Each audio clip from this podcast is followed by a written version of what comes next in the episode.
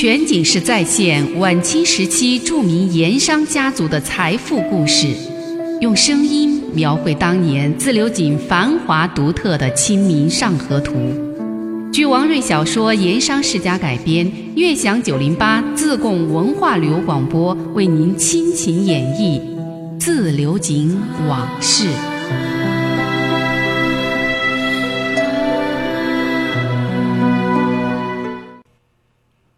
昨天说到，严小凡去省城周旋，结果处处碰壁。后来怕官府来抓他，干脆躲了，谁都找不到。而王家的驻省师爷文子树，他不能躲呀。他觉得拿人钱财替人消灾，这不是还捧着东家的饭碗吗？所以他一心要为东家解开危局。思来想去，文子树决定先去找自己的至交好友。省督院里的罗泽如罗师爷，去找他谈一谈，然后再做下一步打算。说起那位至交罗师爷，文子树和他从初次相识到成为交情至深的好友，这个里头还有一段故事，您听我慢慢说。省城成都的盐市口，从清朝的咸丰年间一直到民国。一百多年都是商铺林立、人气很旺的闹市区。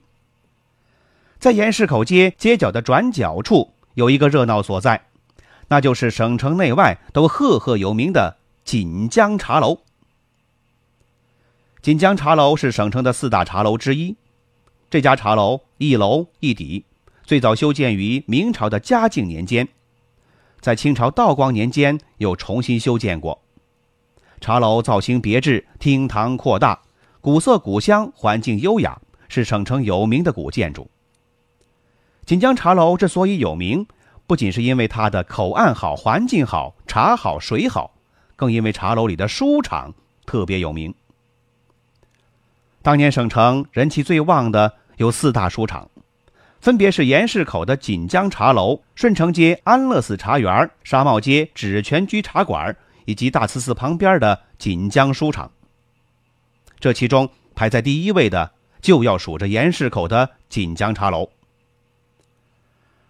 而锦江茶楼之所以能够排在第一，又在于常在锦江茶楼挂牌说书的周天师。这位是整个川西平原，包括成都在内数一数二的说书家。周天师这个名字。到底是本名还是艺名，已经没办法知道了。据可考察的资料来考证，他是成都旁边华阳县人，说书世家出身。他的父亲早年种过秀才，曾经当过私塾先生，平生就喜欢说书。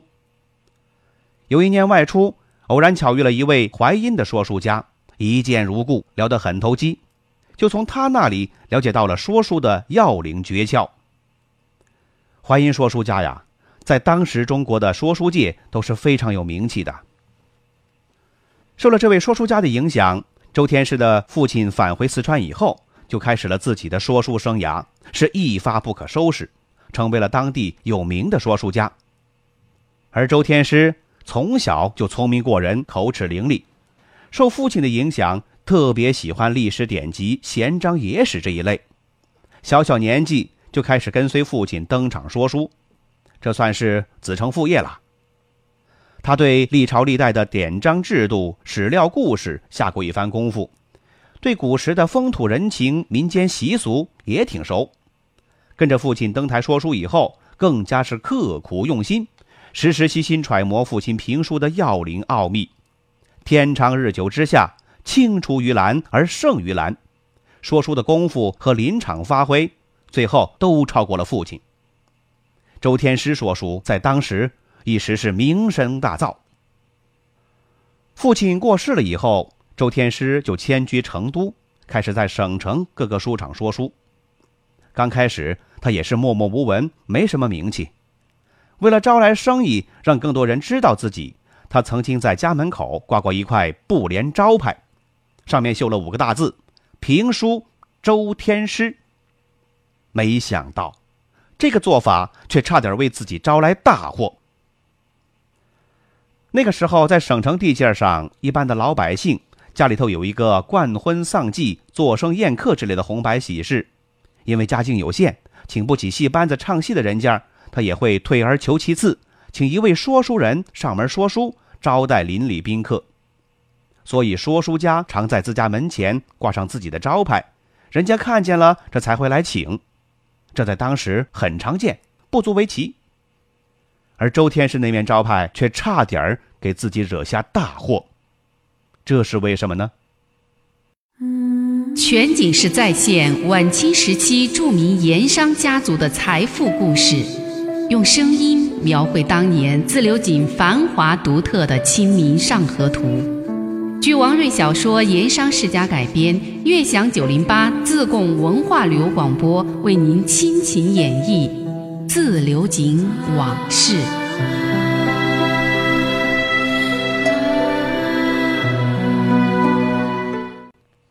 说书家在门口挂一块招牌，在当时很常见。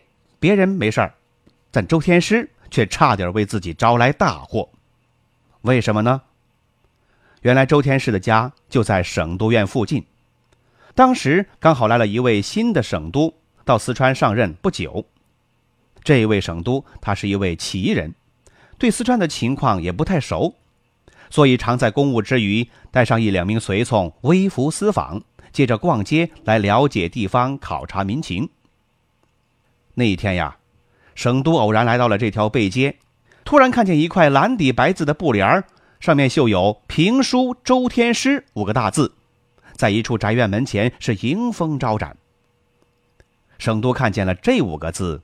心里头不痛快，他就站下来慢慢看，是越看越不痛快。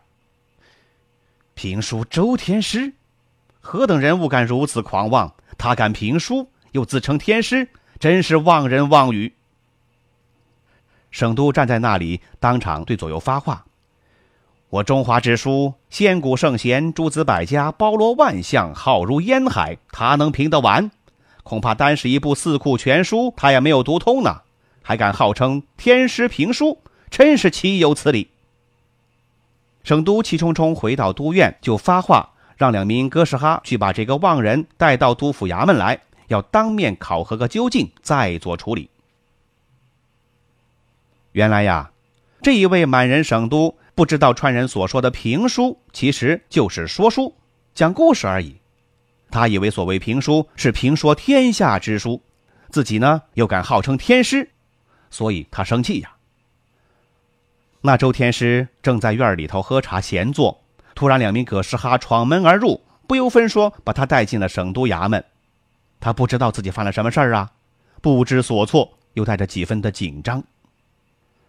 待到内室茶厅一间雅室，省督和周天师隔窗说话，简单问了几句，就让周天师要当场评书。省督想的是啊。先让你评个书看一看，要是评不出个所以然来，再以妄言惑众治罪不迟。在雅室的中间放着一张木椅，周天师端坐椅上，心中感到茫然。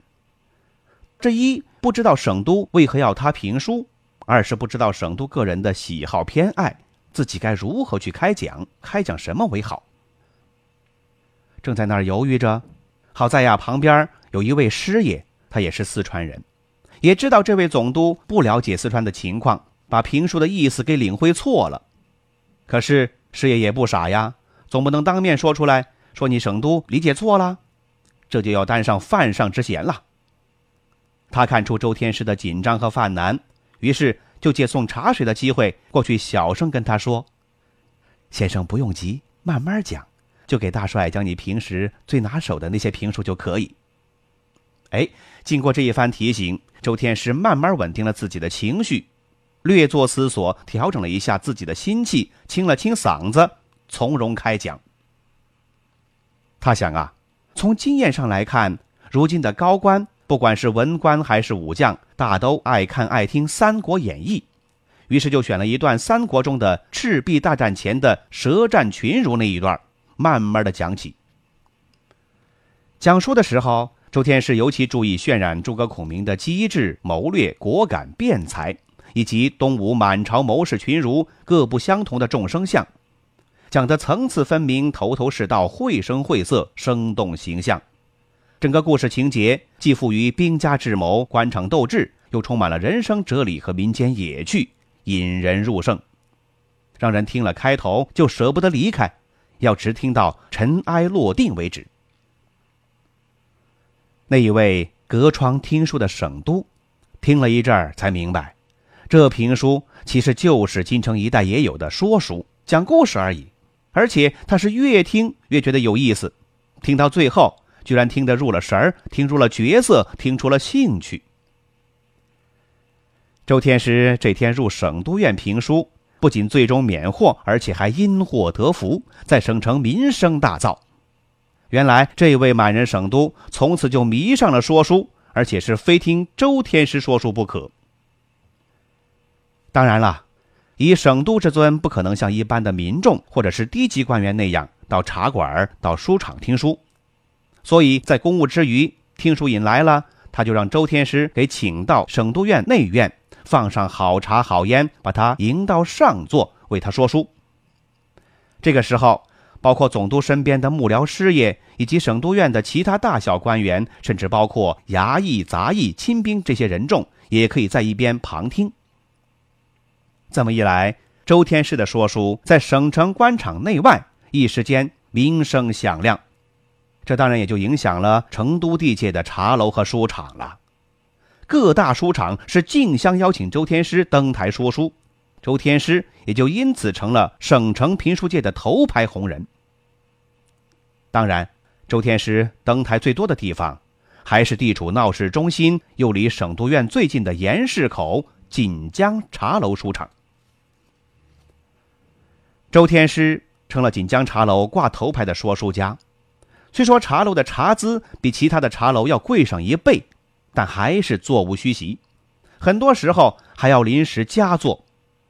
听书的人，除了省城的乡绅、富商、文人士子这些有点身份的人物之外，还有很多是省城各衙门的中下级文武官员以及幕府师爷这一类官场人士。文子树出身文士，却和草根出身的穆德荣一样，从小就酷爱听书。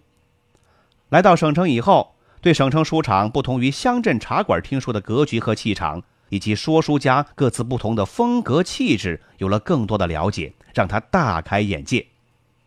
当然，他就成了成都各大书场的常客了。不过，来的最多的还是这盐市口的锦江茶楼，而且多数是冲着周天师的名气来的。全景式再现晚清时期著名盐商家族的财富故事，用声音。描绘当年自流井繁华独特的《清明上河图》，据王瑞小说《盐商世家》改编，悦享九零八自贡文化旅游广播为您倾情演绎《自流井往事》。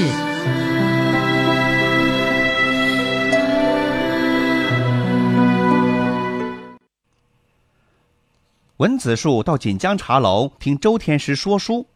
没想到，却意外巧遇了曾为他仙人指路的一位恩人。这位恩人就是罗泽如。那天吃过晚饭，文子树照例早早的打轿，从西南门赶往盐市口锦江茶楼。因为半个月前，周天师已经开始在开讲《水浒》了。周天师开讲的《水浒》跟其他人说《水浒》略有不同，最大区别在于。周天师不是把《水浒》的梁山故事从头至尾的照本开讲，而是以单个梁山好汉的人物命运为主线，一切故事围绕这个人物展开，每个人物开讲十回。比如说，五十回专讲武松，宋十回讲宋江，林十回讲林冲，鲁十回讲鲁智深，李十回就讲李逵，如此等等。这么讲。人物命运沉浮起伏，悬念丛生，故事更曲折，更加扣人心弦。再加上周天师在讲书的时候，根据自己掌握的历史知识、野史典故、风土人情之类，不断对原书故事进行再创作，又增加了许多生动有趣的细节和噱头，这就更精彩、更有听头了。周天师讲的《水浒》还有一个显著特色。这就是他在说书过程中不断的做加减乘除的加工，增删修改，补充润色，像以前的折子戏一样，在演出过程中逐步的升华，直至达到尽善尽美的地步。所以说，同一个故事，同一个段子，听课今年已经听过了，明年再开讲还是照听不误，因为都想听一听这位说书家今年讲的和往年有什么不同。周天师《水浒故事》的五十回，在锦江茶楼一开讲，立马就火了。尽管在他讲书的时候，茶钱比平时贵上一倍，但锦江茶楼二楼那可容下两三百人的书场里，每天晚上都是座无虚席。茶楼临时用长凳来加了若干的散座，还是供不应求。要是稍微来晚点儿，那可就找不到座位了，只能够站听，而站听也得给钱，茶资减半儿。就是因为这个，文子树每天晚上在晚饭以后要早早打轿赶到锦江茶楼，他生怕来晚了找不到座位，只能当站听一族了，这可就有失身份了。哎，还好，这天文子树赶到茶楼的时候，二楼书场听课已经很多了，但是茶博士安排之下，还是在靠窗的角落处寻到一个坐处，而且还是有茶桌可以摆放茶碗和水烟袋的正式座位。不是长凳子的临时佳作。这一天，周天师开讲了半个来月的五十回，已经进入了精彩情节了，那就是武松快活林醉打蒋门神。其实啊，武松醉打蒋门神这个五十回的核心回目，几天前就讲到了这个地方了。但是让众听客感到不过瘾又欲罢不能的是什么呢？几天前。周天师说书的时候，正讲到了武松在快活林酒店门前的空地上和蒋门神双方摆开架势，亮开招数开打。武松面对蒋门神玩起了醉拳，使出了醉八仙中的拳术，就是那著名的险招“何仙姑懒睡牙床”，骗过了使蛮力的蒋门神，正举起拳头往蒋门神身上要害处打去。听到这儿，众听客是全神贯注，平心静气。大气都不敢出一声，生怕漏了一个字，都想听下文。武松这一拳打下去，到底蒋门神怎么样了？可是啊，从那天晚上开始，周天师又一连讲了五六个晚上，武松那拳头还是没打下去。这关键致命的一拳始终是打不下去，众听客的心呐都是痒痒的。要说起来，这中间确实是有些名堂的。全景式再现晚清时期著名盐商家族的财富故事，用声音描绘当年自流井繁华独特的《清明上河图》。据王瑞小说《盐商世家》改编，悦享九零八自贡文化旅游广播为您倾情演绎《自流井往事》。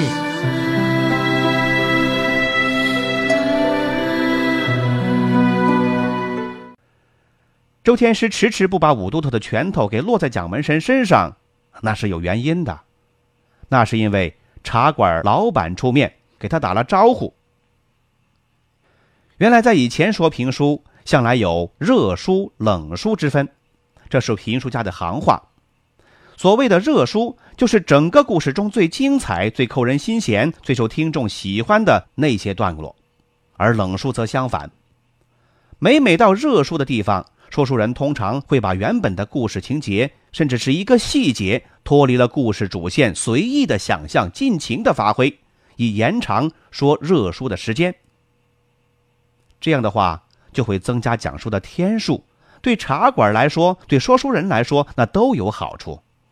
这是说书界的潜规则。一般情况下，只要不太过分，听众也不反对，还听得津津有味。每天还是就照听不误。对周天师来说，这种手法在没成名之前，他就曾经采用过。不过现如今成了省城的书场红人，倒是没必要用这类手法为自己赚出场费。反正啊，各大书场都排着队呢，就等他登台，哪里有必要去玩这些小儿科呢？而这次开讲五十回，那周天师又故技重施。讲到热书之上醉打蒋门神这一段的时候，让武松的拳头硬是讲了好几天都落不到对方身上，那实在是茶馆的曹老板他的私心所导致的。原来呀，周天师事先和锦江茶楼就谈好了签约的。这一次五十回讲完了之后，周天师将会转战安乐寺茶园开讲宋十回。曹老板见周天师开讲五十回半个月来生意实在是太好了，这些天赚得盆满钵满，就想留住周天师多讲些时候，多赚些银子。但是周天师已经跟下家书场签约了，不能够更改毁约，于是才想出了这么一个。讲书注水，这么一个缓兵之计。下来之后，他专门找周天师，跟他说：“最大蒋门神以下的段子都是热书，先生可放慢些说，可不要一时三刻就把那些热闹段子全都说完了。万望周先生多照顾点茶楼生意呀。”这曹老板平时待周天师不错，在圈子里人缘也好，周天师放不下情面。于是才有了武松那拳头打了好几天也落不到蒋门神身上那样的稀奇事。当然了，周天师毕竟是高手，给故事段子注水也注得合情合理。他新增添的书外书既曲折多变，又妙趣横生，依然紧紧地吊着听众的胃口，使之欲罢不能，还是天天来听，就只等着武松那拳头如何落下去。不过，偌大的书场，好几百听众，终于有人忍不住了。那天晚上，这一位听客就当场闹了起来，才发生了一场不小的风波。